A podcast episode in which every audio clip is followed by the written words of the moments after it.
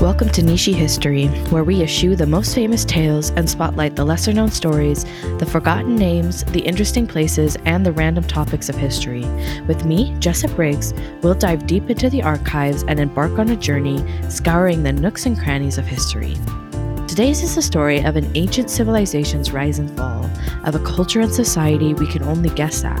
It's a story of a thousand temples that have lasted centuries. Today is the story of Cambodia's Khmer Empire.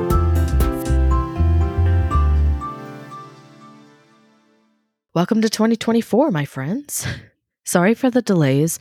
I am a horrendous procrastinator. And I always think on hard weeks, you know, I'll just do a fun, silly episode with minimal research. And then I get all excited and invested in the topic, and it takes me forever. Case in point, this episode coming out several days late. Um, but stick with me. I promise.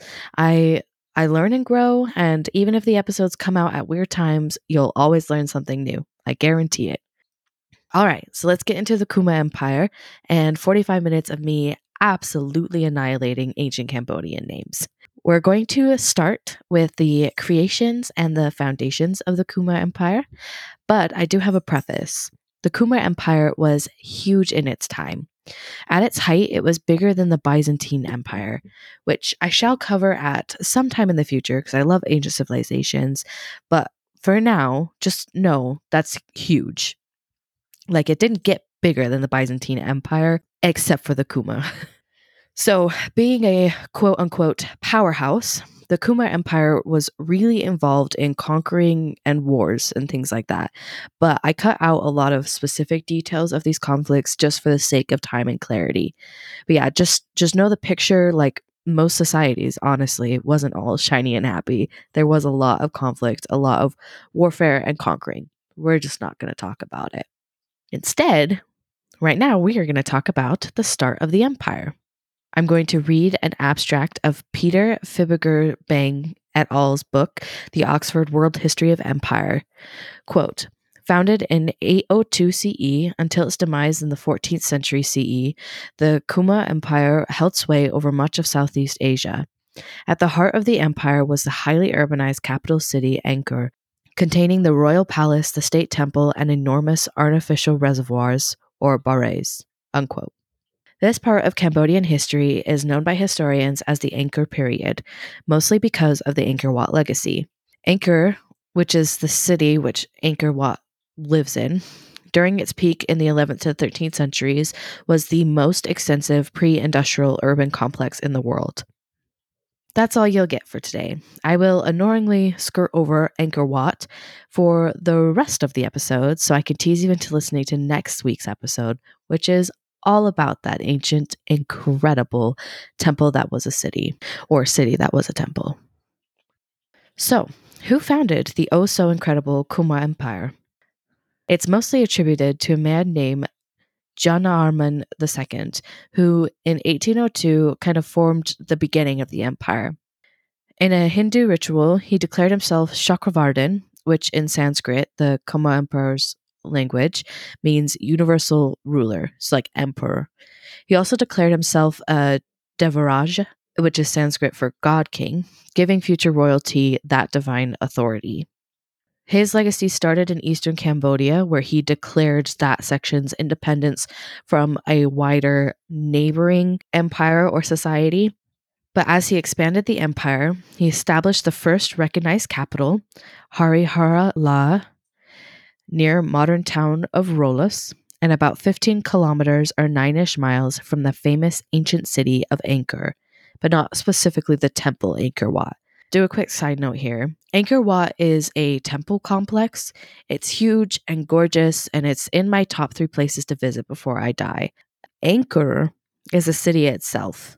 It holds a ton of other Hindu and Buddhist temples, as well as ancient urban areas and hospitals, etc., etc. So just kind of keep that in mind because we'll talk a lot about Angkor, the city, today. We will not be talking about Angkor Wat because that's next week. Jayavarman II was the first king who established the Khmer Empire, and his successors kept extending the territory of Cambodia, which is what the inhabitants called the Khmer Empire when they were living in it. Indravarman I, which was the fourth ruler after Jayavarman II's son and grandson. He reigned from 877 to 889, and he managed to expand the kingdom without wars, and he initiated extensive building projects, things like the Bakong Temple dedicated to Shiva around 881, and Angkor Wat. Info to come. so these were enabled by the wealth gained through trade and agriculture, meaning Indravarman I gained this wealth for his empire through trade and agriculture and then used it to create these buildings. Indra Indravarman I was followed by his son Yasovarman I, who reigned from 889 to 915. He established a new capital, Ishadharabudha, the first city of the larger Angkor area that would come to exist. And then, of course, see the Instagram for what that area would come to cover. And for every temple that I specifically name here, I am going to put on the Instagram because I think they are incredible. So this episode is going to have a couple posts. Go look at them. And there is a Wikipedia page that is just dedicated to pictures of these ancient Cambodian temples.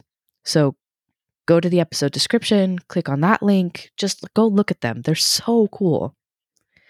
Anyway, Yasovarman I also created the East Baray, which is a massive water reservoir, um, an artificial one, right? Because he created it. It was measuring 7.1 by 1.7 kilometers or 4.4 by 1.1 miles. So it is pretty big. And then he also created the city's central temple, which was built on Phnom Bakheng, a hill which rises around 60 meters above the plain on which Angkor sits. At the time of its construction, Phnom Bakheng, which is also the name of the temple, was believed to be the principal temple. It was the architectural centerpiece of Yasovarman I's rule and of his capital, Ishadharabudha. Ishadharabudha, yeah. I'm going to post a ton of pictures, like I said, so go look at them. Uh, but a couple more things before we move on from Phnom Bakheng. It's a Hindu temple mountain dedicated to Shiva, and it's in Siem Reap province, Cambodia, which is in the northwest area.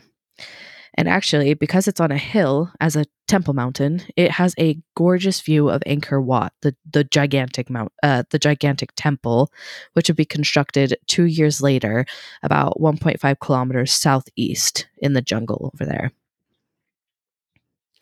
So after Yasovarman I, the empire struggled a bit.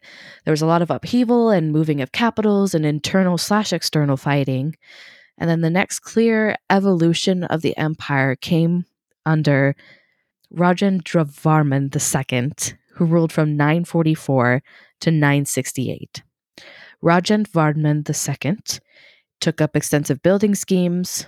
He established a series of Hindu temples in the Angkor area, including Pre Rup, a Hindu temple mountain that seems to have been used for funerals, and East Mebon, a temple located on an artificial island in the center of the East Baray and dedicated to his parents. And then he also constructed several Buddhist temples and monasteries under his rule. Can I just say, too, for a second, that the fact that it is 900 CE and this civilization was able to create not only an artificial reservoir, a baray, but then they put the land back in and created an island and then put a temple on that island that they created. It's incredible. I don't know why I'm so excited about architecture in in this situation, but it it, it just it's mind blowing. So the son of Rajavarman II, Jayavarman V, took over for his father in 968 and reigned until 1001. His rule was a largely peaceful period, marked by prosperity and a cultural flowering. He established a new capital slightly west of his father's, and I put the name in there, and then I forgot to look up the pronunciation, named Jayan Jahangiri, I think. So, and as always, new temples were established to worship gods and the king and the king's family. And the most important of these temples was the Banteay Srei, which is considered one of the most beautiful and artistic of the Angkor period. And then the second one is Ta Keo, the first temple of Angkor, built completely of sandstone. After Jayavarman V, a lot of fighting dominated the Khmer Empire again. Surrounding states tried to conquer, and there were also like 10 years where there were three rulers all saying they were in charge. So that caused a lot of fracturing um, within the empire. Within all of the brutal power struggles, ruler Suryavarman II stopped the internal fighting and oversaw the building of Angkor Wat over a 37 year period. And we'll get more into that next week, of course. Another hint wink, wink. Another period followed in which kings reigned briefly and then were violently overthrown by their successors. Um, and it wasn't until nearly a century later, in the 1200s, that the legacy started to pick up again. Welcome to the golden age of the Khmer Empire and its eventual decline. the man considered Cambodia's greatest king, Jayavarman VII, ascended to the throne in 1181. He was a military leader and a prince under previous monarchs and had incredible military successes both before and during his 40 year reign. He's known as Cambodia's last great king for three major reasons his military successes, unification of the Khmer Empire that had been fractured for nearly a century, and very noteworthy building projects. So, as cool as all the fighting and wars are, like I said, I'm feeling very architectural today. So, we're going to kind of skip over the fighting and focus on the building projects. Jayavarman VII established a new capital, now called Angkor Thom, which is also known as the Great City. In the center, the king, which he was a Mahayana Buddhist, he had constructed as a state temple the Bayon with Towers, which bared faces of Bodhisattva Avalokiteshvara. Basically, they're like 10th level, super dedicated Buddhist followers. Um, and each of these faces were several meters high, carved out of stone. They are absolutely incredible. Then other notable mentions, which again are on the Instagram, go look at them. They're gorgeous. Ta Prohm was built for his mother, Preah Khan for his father, and Banteay Kdei Nikpin, which is an artificial island with a temple on it. Um, and then the reservoir of Srah Srang. Jayavarman VII also oversaw the construction of an extensive networks of roads that connected the entire empire, and it seems to have had rest houses for travelers going from city to city, which leads, you know, archaeologists and historians to believe that this was these roads were well traveled and well used.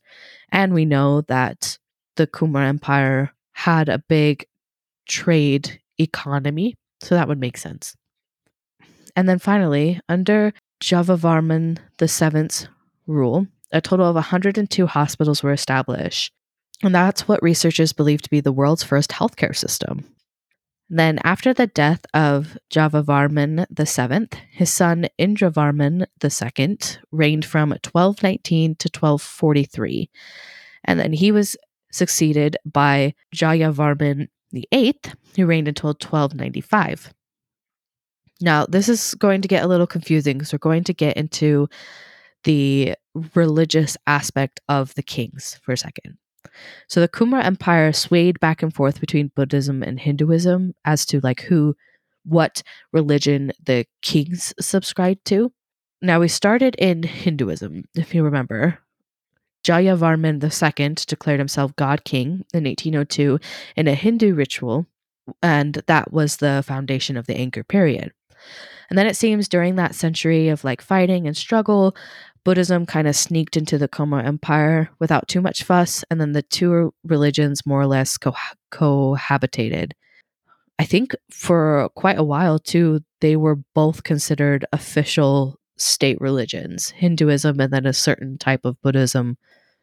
But starting um, with Jayavarman Eighth's reign in about 1243, he was not having any of that peaceful openness and acceptance. Oh no.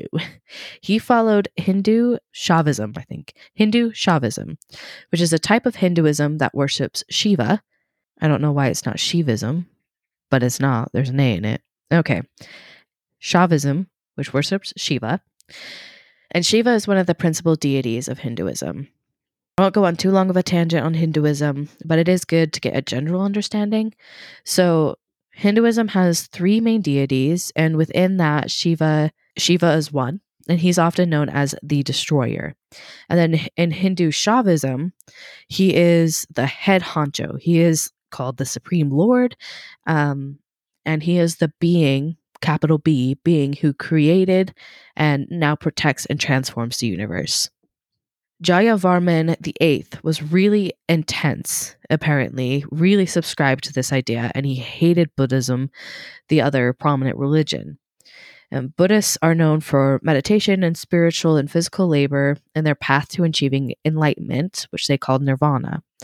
And our man was not having any of that, right? He believed in the Supreme Lord, and he was the only one transforming the universe, not these meditating people trying to reach nirvana. So he destroyed many Buddha statues in the empire and converted temples from Buddhism to Hinduism. But, plot twist, Jayavarman VIII lost his throne to his son in law, Srindravarman, in 1295. And guess what? Srindravarman followed Theravada Buddhism. This is the oldest school, uh, the oldest accepted school of Buddhism. And because Srindravarman, that one is a hard one, um, because he followed this type of Buddhism and it was so radically different from Jayavarman the Eighth's like harsh Hindu rules. A lot of historians think that that upset the social order of the Khmer Empire. And not only because it was a massive shift, but because Buddhism upsets the idea of the kings being divine. Under Buddhist rule, kings are no longer deities, and that meant that the people didn't need to appease them as much, right? And they definitely didn't have to build all those elaborate temples to the Hindu gods that gave the kings their power. And thus, we start into the decline of the Khmer Empire. There are a few caveats. First, after all my research, I've decided I really don't like the term social collapse, and especially not in this case. So, a society isn't strong one day and gone the next, right? It's not a sinkhole. And so, for example, Angkor Wat, the huge temple that sat at the most prevalent capital, Angkor, was never abandoned. Even when the population dwindled, people were still living there. It, it wasn't even like Rome, where there was a major event that we can point to, right? And go, oh, yeah, when when Constantinople fell. Hmm. Nah, that's definitely the end of that chapter. Right? Instead, the Khmer Republic declined. It lost some of its social order, it lost people, the the ruling class lost some of some of their authority, and the environment changed. That all left them vulnerable for eventual colonization and therefore eventual extinction. As we go into the end of the Khmer Empire, we're because we're going down our timeline, we are talking about the decline, not the dec- not the collapse. It's just the weakening of this once massive and great empire. In the perspectives on the collapse of Angkor and the Khmer Empire, um, which is a chapter in a book, the authors explained, quote, urban and agricultural extensification, which basically means like over farming, infrastructural development and the rise of densely populated urban areas significantly degraded the local environment, increased dependence on an overextended infrastructural network, and created systemic vulnerabilities to social and environmental change. Unquote. So you can see, right, just from that one quote, there's a hundred different factors that go into the decline of an empire. And there is historical and archaeological evidence to show the population decline of Angkor starting in the 13th century, concurring with social, political, and cultural changes. But with all that said, with full disclosure, no one's really sure why it failed in the end.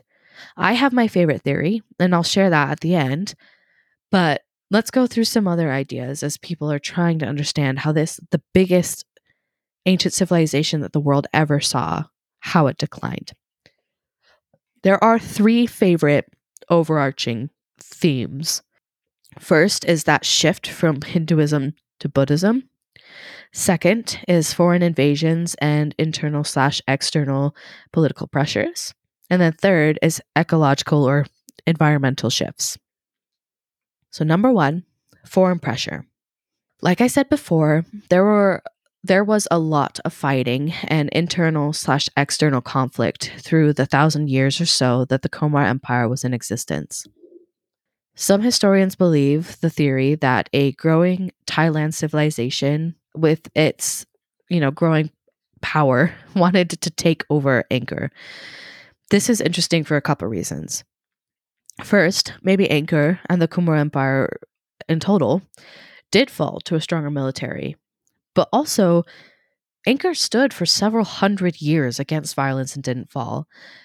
So, if we're accepting that it did fall to this growing Thailand military, we also have to ask what weakened Angkor to the point that they would fall to Thailand, if that indeed is what happened.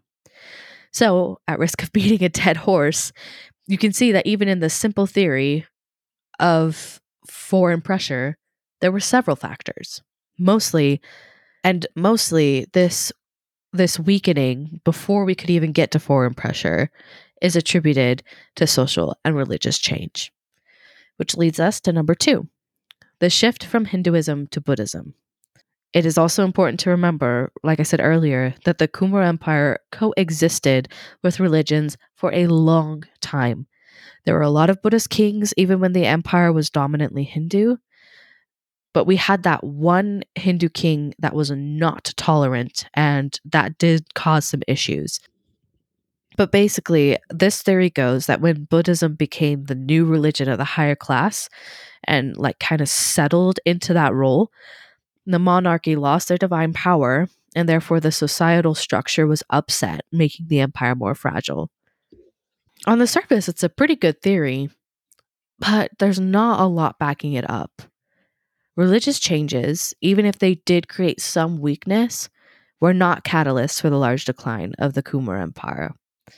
So while that is a favorite of some of the older historians, as our understanding of the empire has gotten better throughout the years, it's pretty clear that it was a factor, but it definitely was not the reason. And on to number three ecological slash environmental issues.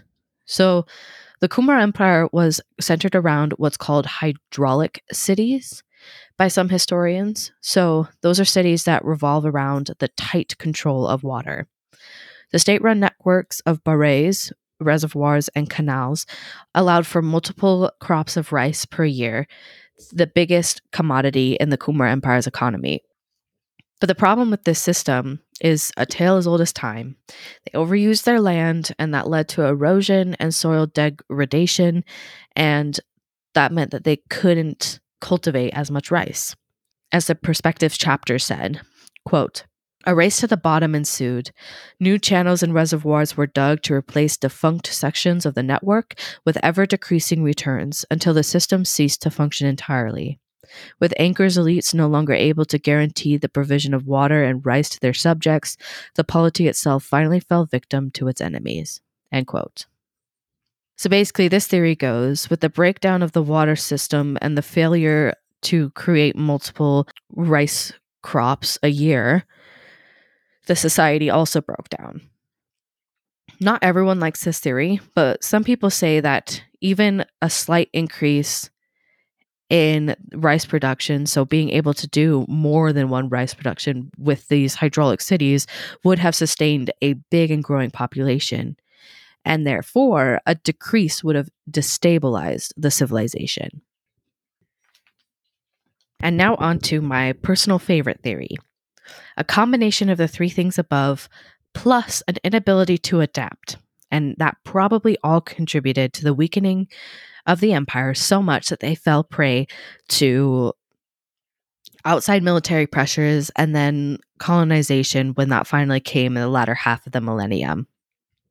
Quote In essence, Angkor's infrastructure imposed a path dependency effect. As infrastructure became progressively less adaptable to changing circumstances, and society became ever more limited in its range of responses to external challenges. End quote the whole Khmer Empire was this huge interdependent system. And so when one part rusted, the whole system grinded down, right? That's the idea. So the Angkor period stuff is really long lasting. It's why we've got a thousand temples that have lasted these centuries. But that also means that it wasn't adaptable, right? They were so sturdy in their own ways and they were stuck in their ways. And so when the ways started to change, the society that these incredible buildings were created by, they just couldn't keep up. For a really quick conclusion of the decline, there is no answer. All of the ideas seem to kind of work together to make the society fade away rather than just collapse. That's the only thing I'm confident about.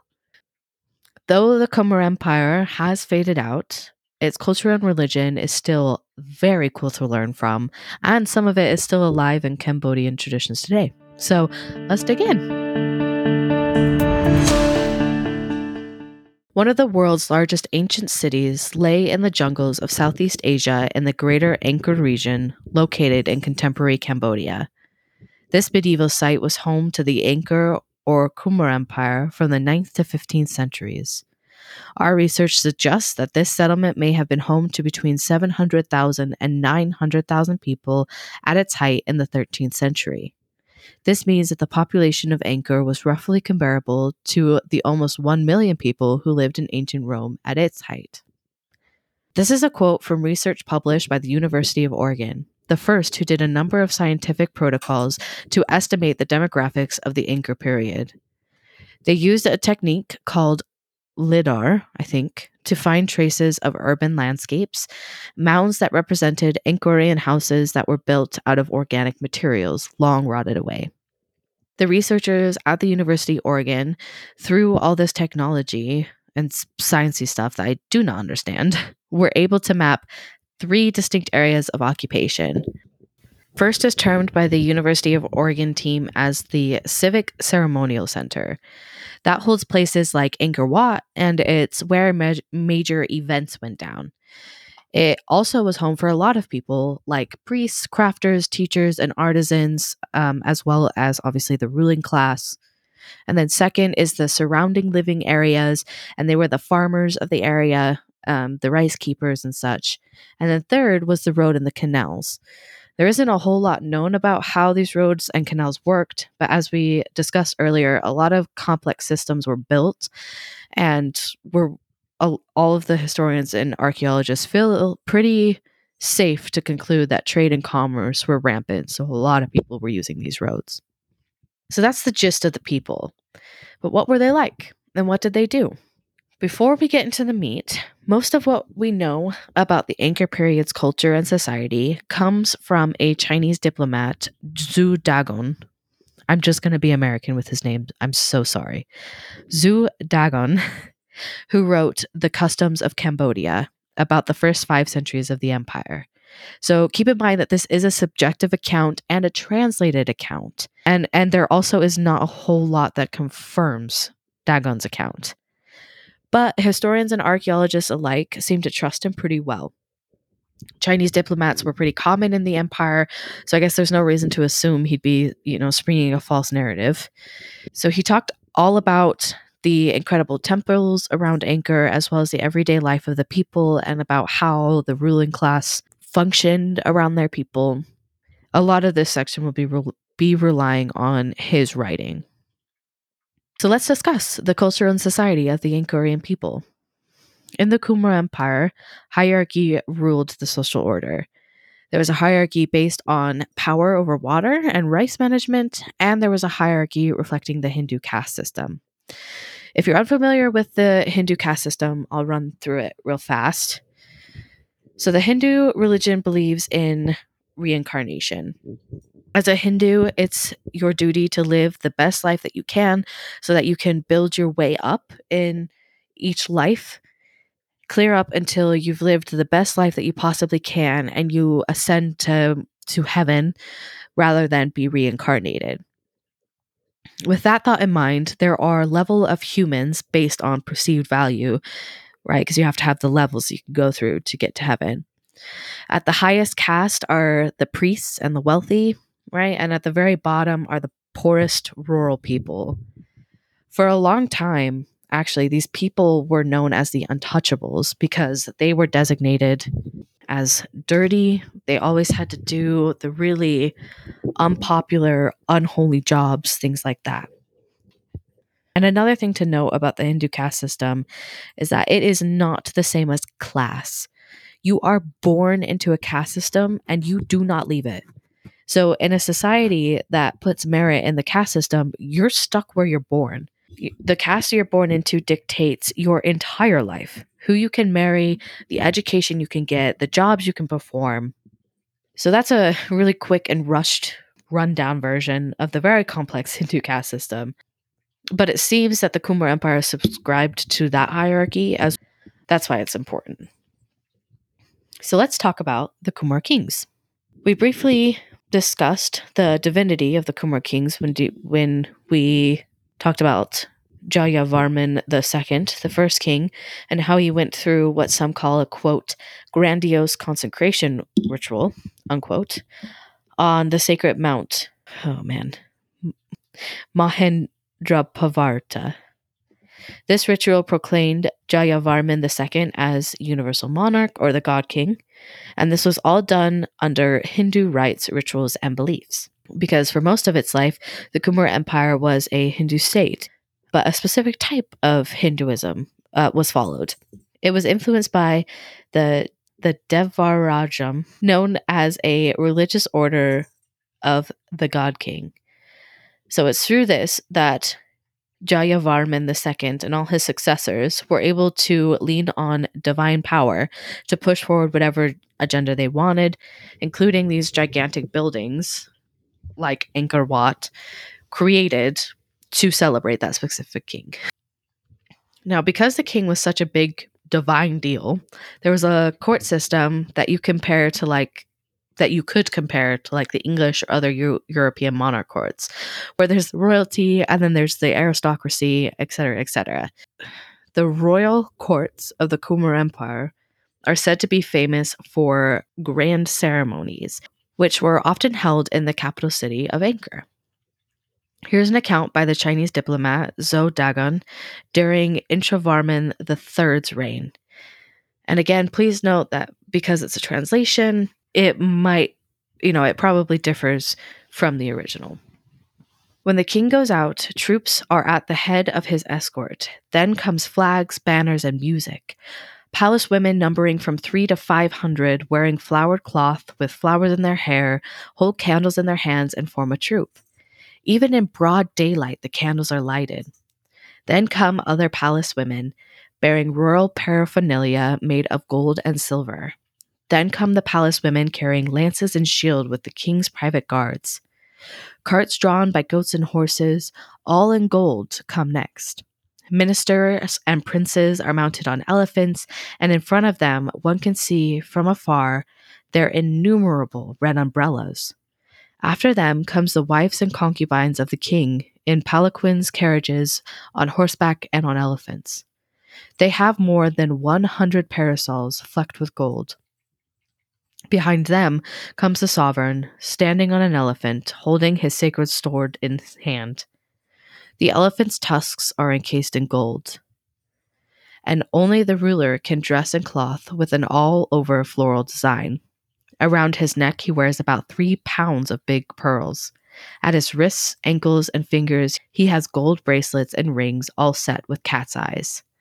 When he goes out, he holds a golden sword of state in his hand. End quote. I just have to say real quick, I only realized as I was as I was just reading that into the mic that the king is standing on the elephant. he he he can't just sit on like a cool um saddle. Do you saddle an elephant? I don't know. He has to stand. I think that's hilarious. I wonder how many of them fell off. But back to the script. so it's pretty fancy, right? Um, and to be honest, our US parades hold no weight to those of ancient civilizations. I mean, like, where's all the gold? Instead, we just get gigantic balloons that look demented or crush people. um, I mean, I, I guess at least there's no concubines. Anyways, so that's what the king and the royal court were up to on any given day. But what about the plain Janes and Joes? So, to begin, let's talk about housing because this is an architecture podcast now. Quote The royal palace, officials' residence, and great houses all faced east. The palace lies to the north of the gold tower with the gold bridge near the northern gateway. It's about five or six li in circumference. The dwellings of the king's relatives and senior officials are large and spacious in style, very different from the ordinary people's homes. The roofs are made entirely of thatch, except for the family shrine and the main bedroom, both of which can be tiled. The homes of the common people have roofs made only of thatch. They dare not put up a single tile. Although their houses vary in size depending on how wealthy they are, they dare not build houses to rival the official residences. Unquote. So that translation of Daguan's findings came from the National Library of Australia. And as you can see, even in housing, the power hierarchy prevailed. Where you were born determined the type of life you would have. In terms of way of life, rice farming was the biggest thing. It seems, though, that the Khmer Empire was a little behind on textile production. Zhou Daguan wrote that the women in Cambodia did not know how to work a needle and thread, how to produce silk, or even how to spin yarn. Instead, quote, the only thing they can do is weave cotton from kapok, end quote. For clothing, Daguan said they wore sampot, which is the name for traditional Cambodian garb. It's one piece of cloth that goes between the legs and then is secured in the back by a belt. Daguan said that, quote, nobles and kings wore finer and richer fabrics, end quote. But I think they still wore the same style. For women, they wore an extra strip of cloths over their chests. If you were a noble woman, that extra cloth would go over the shoulder, over one shoulder. Both men and women also wore kramas, Again, this is a traditional Cambodian piece. It's a decorative piece of cloth that can be worn in multiple ways from belt to shawl to scarf. Um, it seems to have even been used as battle as a garrote, apparently. Usually it's red and or blue and it has a, a gingham design. Now, I've touched briefly here and there on religion, but let's spend a solid minute or two on it specifically. So the main religion, which societal structure was built around, was Hinduism, but Buddhism was a very close second. Vishnu and Shiva, two of a powerful Hindu trio of deities, were the most worshipped. There are over a thousand temples from the Angkorian period, and really the majority of them are dedicated to Vishnu or Shiva, along with a divine god in charge at the time. So temples like Angkor Wat were even known as the realm of Vishnu. However, Hindu ceremonies and rituals, official ones done by Hindu priests known as Brahmins, were pretty confined to the ruling elite. The others kind of just had to find their own way to worship. And that's probably why Hinduism and Buddhism could kind of coincide uh, for quite a while. And Mahayana, Mahayana, yeah, Mahayana Buddhism was an official religion for quite a while alongside Hinduism until Theravadism Buddhism came and wiped both of them out. Then I've got two extra pieces, little tidbits of description from the National Library of Australia's translation of Zhou Daguan's observations. The first is what Daguan called the walled city, which was Angkor Thom. Quote, the walls of the city, Angkor Thom, are about 20 li in circumference. There are five gateways, each of them with two gates, one in front of the other. Around the outside of the city walls, there is a very large moat. This is spanned by big bridges carrying large roads into the city. The five gateways of the city are all alike. The parapets of the bridges are all made of stone and carved into the shape of snakes, each snake with nine heads. Fifty four deities are all pulling at the snake with their hands and look as if they are preventing it from escaping. Lu Ban which was Angkor Wat, is about one li beyond the south gate. It is about 10 li in circumference and has several hundred stone chambers. 10 li east of the city walls lies the eastern Baray. It is about a 100 li in circumference. In the middle of it, there is a stone tower with stone chambers, and in the middle of the tower is a bronze reclining Buddha with water constantly flowing from its navel. Unquote. I absolutely love it when we can find historical records like this. Like it just it gave me shivers just reading that. Because reliable or not, objective or not, this is someone who saw what we now consider ruins in their prime. He described for us things that we'll never be able to see, no matter how good the scientists and anthropologists are. And then finally, my second piece, because I'm a writer, I thought it was cool that Daguan added in how Angkorian Cambodians wrote. Quote, Everyday writing and official documents are all done on the skin of muntjacs, deer, etc., that is dyed black. To write, people use a kind of powder like chalk, which is rolled into a little stick called suo. The markings can be erased using something wet. End quote. All right, folks, that is it for today. I know sabbaticals are the worst, so if you've been listening since the beginning, this is especially for you. Thank you. And if you're new, welcome. I'm so glad to have you, and I'm so excited to share my, my Nichey history stories with you. And the best part is that if you're new, you didn't have to wait a month for this episode. You're able to binge all nine. Like always, head over to the Instagram. I promise the pictures are gorgeous. Please go look. And if you have any questions or suggestions, email me at nicheyhistorypodcast at gmail.com. I also don't think I ever said what the Instagram was in this episode. It's nicheyhistory underscore pod, and it is also in the episode description. Please like and subscribe and all that on whatever platform you're listening on. And I will see you next week, where we will open another time capsule to a Nichey tale in history.